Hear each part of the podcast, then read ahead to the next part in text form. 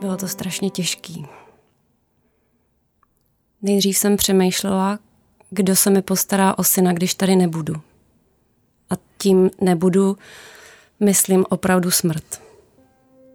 To se mi honilo hlavou, hlavně zabezpečit jeho.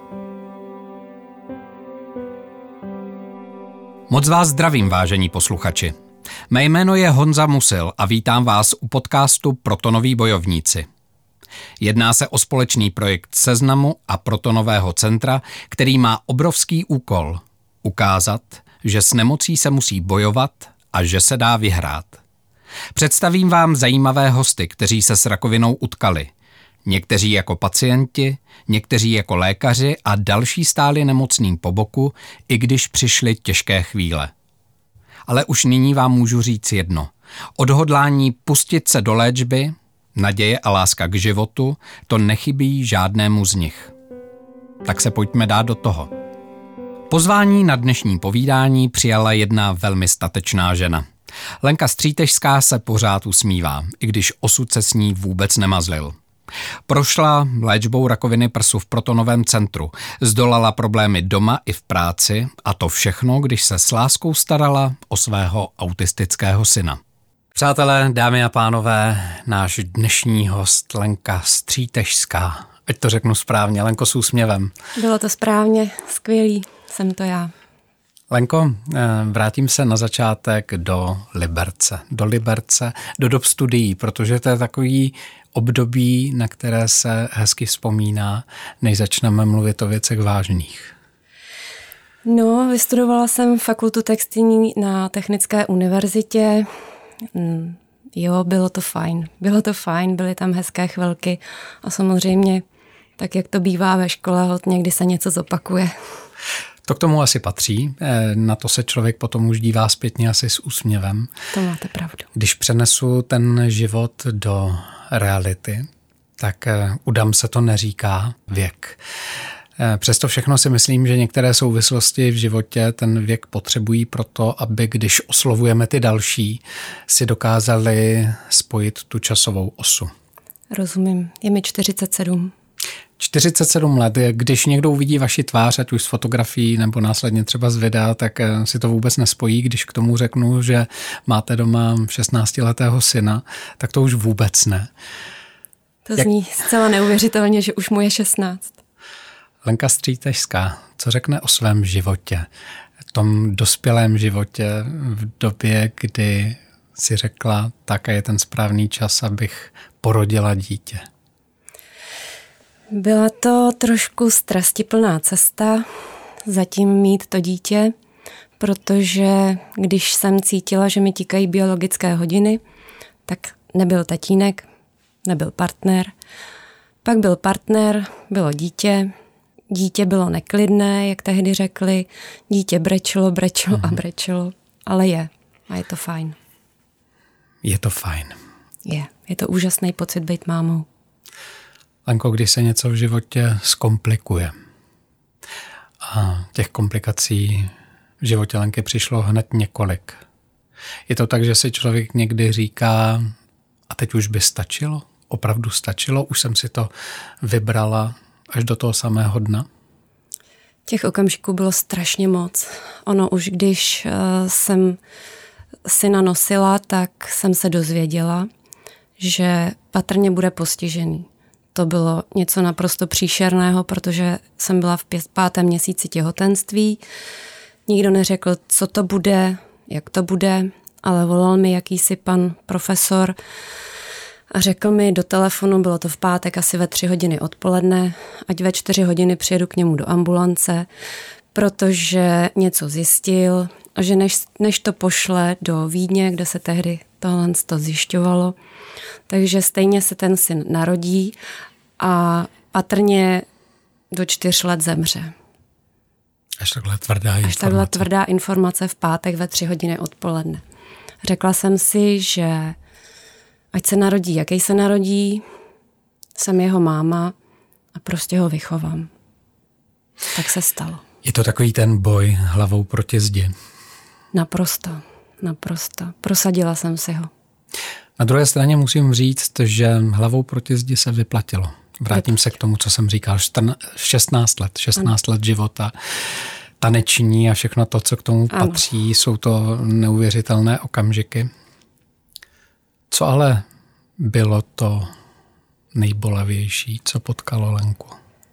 Rozvedla jsem se, protože bolavé bylo už to, když byl syn malý, hodně malý, pořád plakal a já jsem na to byla sama. Soudila jsem, že potřebuji víc energie pro syna, než jí dělit ještě k manželovi, takže jsem manžela opustila a zůstala se synem sama. Pak samozřejmě nastal další nepříjemný okamžik, kdy jsem začala zjišťovat, že syn je jiný. A syn má autistickou poruchu, takže oproti ostatním je skutečně hodně jiný, výchova je jiná, potřeby časové a úplně všechny ostatní jsou jiné. Přesto jsem si řekla, jdu dál, to dokážu. Byl další okamžik, kdy jsem měla nastoupit do práce.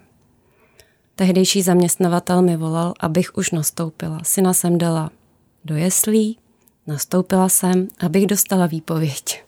Až takhle? Až takhle. Proč? Ten důvod? Nadbytečnost. Potřebovali někoho jiného. Mm. Potřebovali uvolnit místo. Přisuzujete to i tomu, že třeba člověk potřeboval více času právě na tu výchovu, na syna, že se nemohl úplně na 100% odevzdat práci? Jsem za to dneska opravdu moc ráda, protože já jsem se synem byla doma až do jeho 5 let věku. Určitě bych si dokázala představit ještě víc, ale zase finanční zdroje došly a žádná podpora nebyla, takže jsem šla do práce. Sice jsem dělala práci, která by pro mnohé zněla, že je podřadná, protože jsem vysokoškolák, jsem inženýr a dělala jsem sekretářku. A co? Měla jsem čas, měla jsem peníze, čistou hlavu a měla jsem to dítě a mám dítě. Mm-hmm. A svým způsobem byla šťastná. Ano. Lenko, když do života zasáhne osud, a teď tomu říkám osud, ať si pod tím představí kdokoliv, cokoliv. Mladý člověk, když řeší nějaké věci, které nejsou úplně standardní, a teď se bavíme o vašem synovi, tak si nepřipouští, že může přijít něco dalšího. A já už směřuju ten rozhovor k té další vnitřní síle, protože být bojovníkem, to není jen být bojovníkem na jeden večer, být bojovníkem pro jednoho syna, ale být bojovníkem pro sebe sama. Jak se bojuje člověku, když ví, že má doma dítě a dozví se svoji diagnózu? Bylo to strašně těžký. Nejdřív jsem přemýšlela, kdo se mi postará o syna, když tady nebudu. A tím nebudu, myslím opravdu smrt. To se mi honilo hlavou. Hlavně zabezpečit jeho. To jsem vlastně dělala celý život. Vždycky jsem popírala sama sebe. A vždycky myslela na to, aby on žil, on byl v pořádku, on měl všechno. A on byl schopen jednou v ten okamžik dospělosti tady být sám za sebe a schopen se o sebe postarat. Nikdy jsem nemyslela na sebe. Takže v ten okamžik jsem opět myslela na něj. Bylo to hrozně těžké. Potom ale musí přijít, řekněme tomu, procitnutí, ta bojovnost, to, že člověk, byť si řekne, bude to tak, postarají se ti nebo ti, tak člověk začne bojovat sám o sebe, protože tady chce být, chce vidět svého syna vyrůstat, chce ho vidět v tanečních. Všechny tady ty věci, které se zdají být banalitou, ale jsou vlastně hnacím motorem zároveň. Já jsem si hlavně uvědomila, že nikdo mě nemůže nahradit. Každý člověk je sice nahraditelný, ale máma nebo táta, ten je prostě vždycky jenom jeden. To je pravda. A kor pro syna, který je na mě tak fixovaný a nikdo pro něj neudělá to, co já, a on není schopen ani důvěřovat v tuhle chvíli ještě nikomu dalšímu. Hmm. On by tady v podstatě, on by nepřežil, takže jsem věděla, že musím přežít já. Že musí máma zabojovat. Ano. Když jste se dozvěděla tu svoji diagnózu, za jakých okolností to bylo? Co vlastně se stalo, než jste se jí dozvěděla? Jak jste přišla na to, co se děje? Dlouhodobá únava. Vlastně ta únava trvala už několik let. Naprosté vyčerpání psychické, fyzické, protože uživit dítě s jeho potřebami, být neustále na nohách k dispozici, běžný rodič má možnost vypustit. Tady nejde vypustit ani na okamžik. Takže vlastně docházelo pak i k tomu, že jsem špatně spala. A člověk si pořád říká, je to vyčerpání, má to svoje opodstatnění. Má dítě, jaké má práci, kde po něm chtějí naprosto nemožné. A pořád je jim to málo, má to své opodstatnění. Nicméně přesto jsem šla na tu prevenci a snažila jsem se. Zůstala jsem 2krát po měsíci doma, protože na nic nepřišli, vypadala jsem zdravě, jenom jsem měla málo bílých krvinek, což je u mě zcela normální po celá léta. Pak jsem přece jenom navštívila gynekologii, kde jsem dostala poukázku na vyšetření na mamografii, kterou jsem rok předtím neabsolvovala, protože jsem řešila problémy kolem syna. No a tam jsem se to dozvěděla. Prevence. Psychicky člověk zareaguje jak? Každý to máme jinak, ale co vy? Já jsem byla v ten moment děsně hyperaktivní. Já jsem měla pocit, že najednou musím všechno zařídit a všechno stihnout. Je to tak zvláštní, že člověk kolem sebe vidí rakovinu a najednou jí má sám. A co teď? Co teď vlastně? Co to vlastně znamená mít tu rakovinu? Byla jsem pořád to já, byla jsem to pořád já, ta stejná máma, stejná Lenka. Jenom jsem věděla, že rakovina je smrtelná. Začala jsem bojovat. Leni, rakovina prsu. Ona se skloňuje dnes poměrně často. Říká se, že úspěchy léčby jsou velké. Nechci to negovat a je to dobře, protože medicína jde daleko. Na druhé straně každý z nás, každou nemoc prožíváme úplně jinak, tělo se chová úplně jinak. I ta naprosto totožná diagnóza na každém funguje jinak. Nebudu se ptát na to, z čeho jste měla strach, protože zase mi řeknete, že jste se nejvíc bála, že tady zůstane váš syn sám. Ale jaké vyhlídky vlastně pacientka má? Co se dozví? Co si musí sama najít? Já jsem si hlavně musela najít, kam budu chodit na ozařování. V podstatě dostanete do ruky soubor zpráv od diagnózy počínaje přes všechny další, které vlastně jsou nutné pro zjištění té operace. Dostanete vlastně už, když víte, že máte jít na operaci, tak dostanete na výběr, kam půjdete.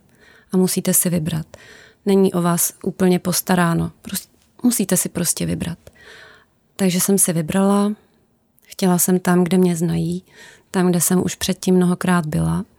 Je tam o mě záznam a nemusím tudíž sama všechno dál obíhat, protože najednou to kolečko těch vyšetření je strašně veliké a když to chcete co nejrychleji absolvovat, tak samozřejmě musíte něco a někde ubrat. Takže jsem šla do Podolí. Další, dostanete zase balík zpráv a zase vás někam pošlou, ať si najdete. Takže jsem si zase hledala ozařování. Tehdy mi kamarád řekl, okamžitě napiš, zavolej do Protonového centra. Moje onkoložka mi řekla, tam nemáte šanci. Já jsem to přesto udělala. Zabojovala. Ano.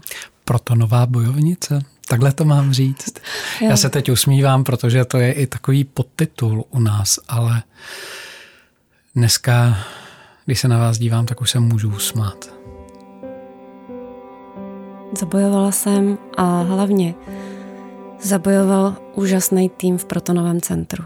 Už paní doktorka při prvním stupním vyšetření říkala, nebojte, udělám cokoliv, aby jsme si vás tu mohli nechat. A udělala. Dneska jste ráda, že jste takhle zabojovala, že jo? 100%. Leni, dívá se člověk zpátky a teď mi odpuste. Co by bylo, kdybych tenkrát do toho zmíněného Protonového centra nezabojovala? Samozřejmě, že by všechno bylo úplně jinak. Chodila bych možná blíž, chodila bych možná do běžné nemocnice, ale všichni víme, jak to chodí v běžné nemocnici. Tam jste prostě jenom číslo. Byla bych opět jenom číslo, opět bych nikoho nezajímala, provedl by, vypustil, nezájem. Tak jako běžící pás s běžně zabalenými bonbóny, které se pak nasypou do pytlíku nebo vypadnou jako zmetek. My mluvíme o naději. Už jenom proto, že si vyprávíme ten váš příběh. O naději, když to člověk nevzdá, když svoji mysl tak nějak utáhne, skrotí v tom pozitivním slova smyslu. Věřila jste v naději? Já jsem toho názoru, že naděje nikdy neumírá. Ani jsem si nepřipustila, že by to mohlo být jinak. Prostě jsem odeslala své materiály a přála jsem se, aby to vyšlo. Jak je to s tou nadějí v mysli? A teď myslím hlavu, protože se říká, je to vlastně taková, řekněme, i banální fráze, že nemoc je v hlavě. A v hlavě je taky 90% úspěchu. To, že se léčba podaří. Jak to máte vy s hlavou? Já jsem si hlavu totálně přeskládala. Totálně. Vypla jsem vlastně v den operace jsem vypla služební telefon, odložila jsem všechny věci, které mi práci jenom připomínaly, nechala jsem za sebou všechny lidi z práce, nechala jsem za sebou úplně všechno, co mi do života negativně zasahovalo. Naprosto všechno. Nechala jsem si sama sebe, syna, našeho kocoura, rodiče a skutečně jenom minimum přátel. Musím říct, že jsem odřízla od sebe úplně všechno, co bylo spojené s tím hektickým životem. Naprosto všechno. Nastavila jsem si, že mám jakousi nemoc, která prochází běžnou léčbou, jako třeba zlomená ruka, zlomená noha. Prostě teď jdu k lékaři, ten mi udělá rentgen, tam zafáčuje, tam vymění obvaz a jdu. Sice jako něco bolí, to je pravda, ale porod taky bolí a na konci je něco krásného, úžasného. Když bych to vzal poeticky, na konci tady toho všeho je druhá šance na život?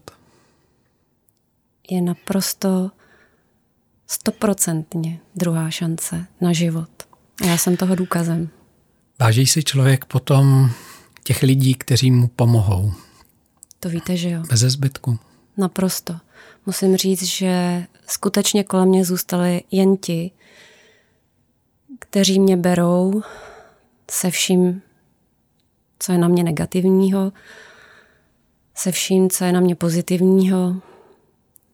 A já jsem je dokonce požádala naposledy včera, jestli je můžu obejmout. To je hrozně hezký. Když člověk potom samozřejmě je ještě pod určitým dohledem lékařů, bere je jako svoje anděly, bere je opravdu jako takovou tu spásu? Já bych spíš řekla, že je bere jako průvodce na své cestě do nového života. Hezký. Hezký. Když se člověk dozví, že se nemoc podařilo zvrátit, zastavit, usměrnit. Jak začne žít potom? Samozřejmě teprve v ten moment se objeví ten strach. Ale vy se krásně usmíváte. Ano, usmívám, protože já si ten strach nechci připouštět, protože já cítím, že mám v sobě a ve svých rukách něco skutečně křehkého. A chci tu být a hlavně chci dělat všechno správně. A teď ty otázky, co je vlastně správně? Co je správně? No, mít radost ze života. Tak, užívat si každého okamžiku. Lenko, kdybych to vzal prakticky. Poslouchá nás spousta lidí, žen i mužů. A říkám schválně žen i mužů, protože rakovina prsu se týká všech. A teď nemyslím přímo, že může onemocnět i muž, což může, ale mají doma svoje dcery, svoje manželky, svoje kolegyně v práci, sousedky, kamarádky. Co byste jim vlastně poradila? A teď mi odpusťte, že vás beru jako rádce, ale přece jenom. Člověk, když si projde touto zkušeností, co je vlastně nejdůležitější udělat? Nebýt litován. To znamená požádat je, aby nelitovali. Aby vás brali takového s tím vším, co momentálně prožíváte. Člověk prožívá neskutečnou únavu. A vysvětlit, že se chcete bavit, že tu chcete být, jenže prostě někdy nemůžete. Aby vás neodřízli jenom proto, že teď nemůžete. Že zrovna teď je člověk nemocný. Přesně tak. A potřebuje se soustředit sám na sebe. Ano. Jste zmínila Protonové centrum. Je to důležitý moment pro všechny, kteří nás teď poslouchají, protože i oni se budou ptát, jak moc musí bojovat, jak moc je to výjimečné. Protonové centrum je neskutečně výjimečná organizace, neskutečně výjimeční lidé. Nikde jsem nic takového nepoznala a opravdu si vážím toho, že si mě v péči nechali. Nejenom, že jsem tam poznala úžasný personál, i pár jiných lidí, kteří v mém životě asi už zůstanou a mají tam svůj smysl.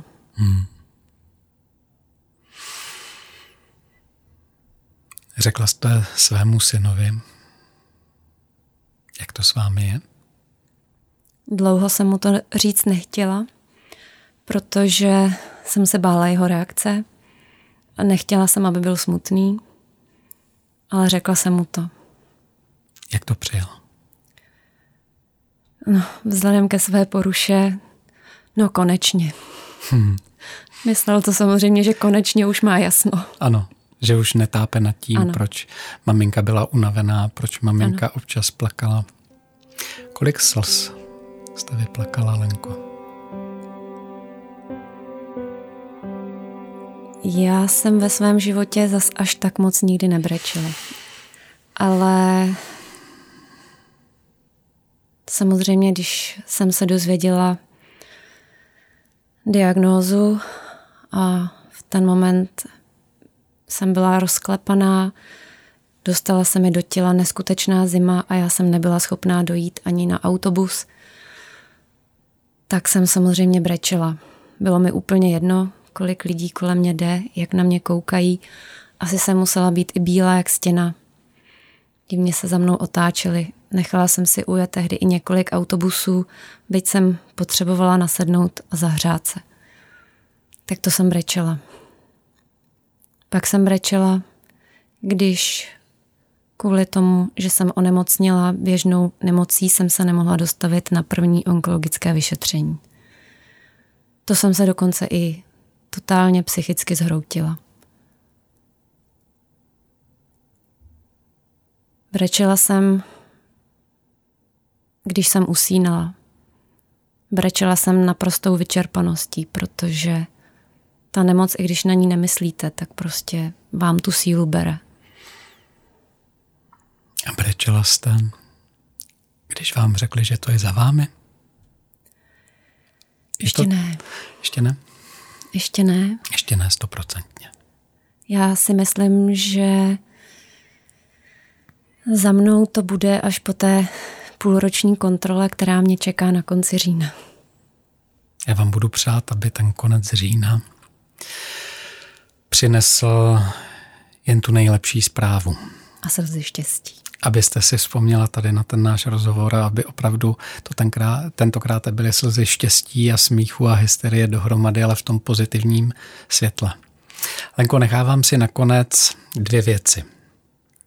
Úmyslně celý rozhovor se vás neptám na jméno vašeho syna.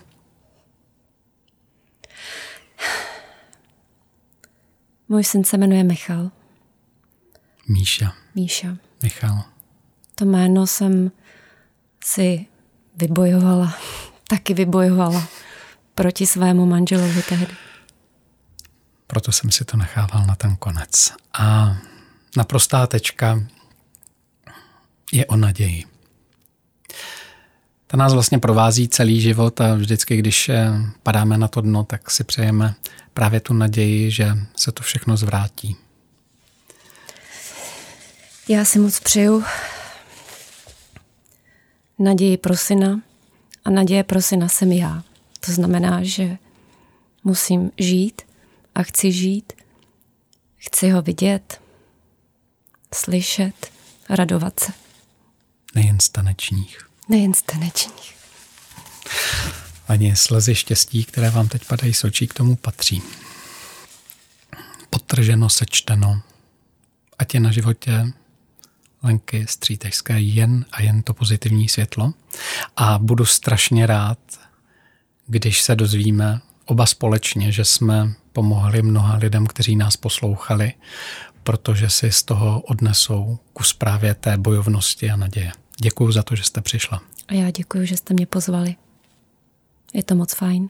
A přeju všem, aby dostali možnost se uzdravit a aby dostali možnost léčit se a uzdravit se v Protonovém centru. Jsou tam andělští lidé a je tam neskutečně pozitivní prostředí, které jsem si opravdu užívala každý den. Proto jsem tam trávila čas povídáním u recepce, někdy i hodinu, možná i déle, než bych musela. Děkuju a děkuju i za ně. Já také děkuju.